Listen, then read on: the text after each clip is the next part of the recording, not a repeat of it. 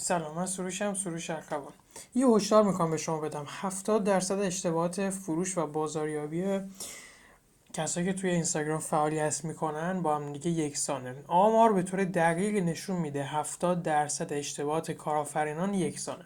پس ما اینو می‌تونیم بس بدیم. که این کارآفرینایی که توی توییتر کارآفرینی می‌کنن فیسبوک خب غالبا ممکنه آمریکایی یا اروپایی باشن.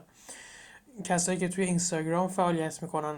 70 درصد اشتباهات بین این جوامع با هم دیگه مشترکه. حالا راهکار چیه؟ من فکر می‌کنم راهکار در یک کلمه آموزش باشه. ولی چرا آموزش؟ دیدگاه های نسبتا متفاوتی فکر می‌کنم داشته باشم. خب اولش خیلی واضحه که آموزش باعث میشه که پیشگیری کنیم از برخی اشتباهات. البته میگم برخی اشتباهاتی که من آموزش ببینم در نتیجه اشتباه نکنم من فکر نمی کنم همچین چیزی درست باشه. او من تعریف ما از اشتباه چیزیه که ایدئال با نتیجه همخونی نداره خب؟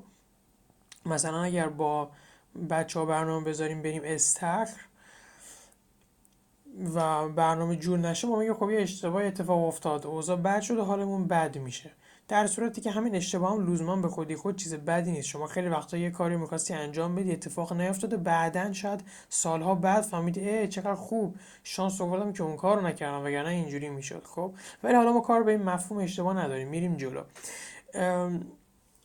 بعضی وقتا آموزش باعث میشه که به شما حق انتخاب بده. یعنی اگر تا دیروز فکر می‌کردی این راهشه یه راه دیگه بعضی وقتا جلوت می‌ذاره و حداقلش اینه که آگاهانه عمل می‌کنی نسبت به اطلاعات. یک مزیت دیگه آموزشه. یک مزیت دیگه درس گرفتن سریعتره.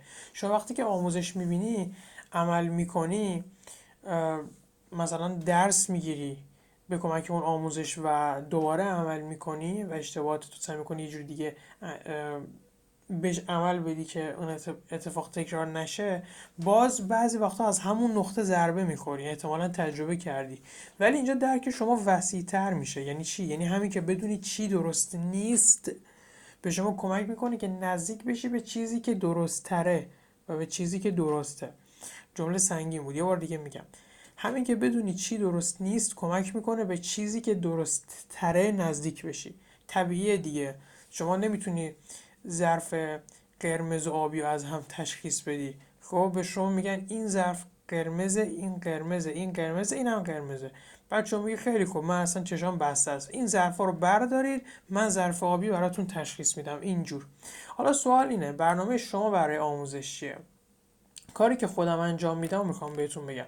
خودم روزانه توی دو تا هیته حداقل و شاید حد اکثر آموزش می‌بینم. یک توسعه فردی و دو بیزینس.